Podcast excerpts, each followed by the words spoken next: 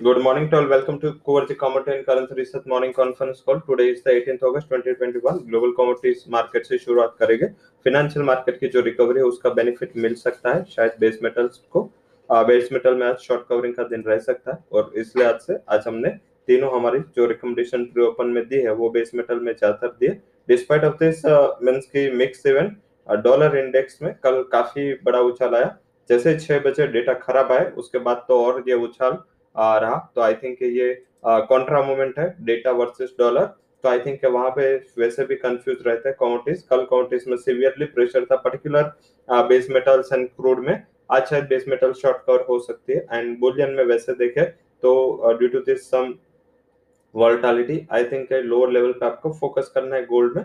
वहाँ भी short to medium term के लिए पॉजिटिविटी बरकरार रह सकते हैं। उसके सामने बात करें तो क्रूड एंड नेचुरल गैस जिसमें साइडवेज टू नेगेटिव मोमेंट रह सकता है सेल राइज की स्ट्रेटेजी वहाँ पे रखने। खाने के तेल में आज एग्रो काउंटीज में थोड़ा मुनाफा वसूली का प्रेशर रह सकता है। उसके अलावा बात करेंगे तो करेंसी में डॉलर वर्सेस रेस्ट पियर्स ऐसे ही आज हमने स्ट्रेटेजी दी है बाय करे डॉलर यूरो जेबीपीएन जेपीवाई को सेल करे। तो ये क्योंकि डॉलर इंडेक्स स्ट्रॉन्ग हुआ है तो उसका बेनिफिट शायद मिलेगा। यूएस डाइनर पेयर को अपर साइड रूपी वीक हो सकता है। तो ये आज का हमारा टोटल सेटअप है। वो सेटअप में आज का हमारा पहला हाई कन्वेक्शन कॉल करेंसी से वो जेपीवाई सेल करके चले।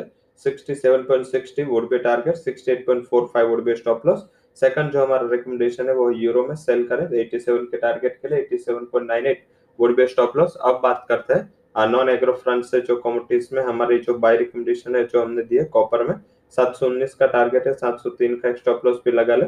सेकंड जो रिकमेंडेशन है हमारी, उसमें सेलिंग साइड सोया ऑयल है uh, 1392 would be target 1427 would be a stop loss.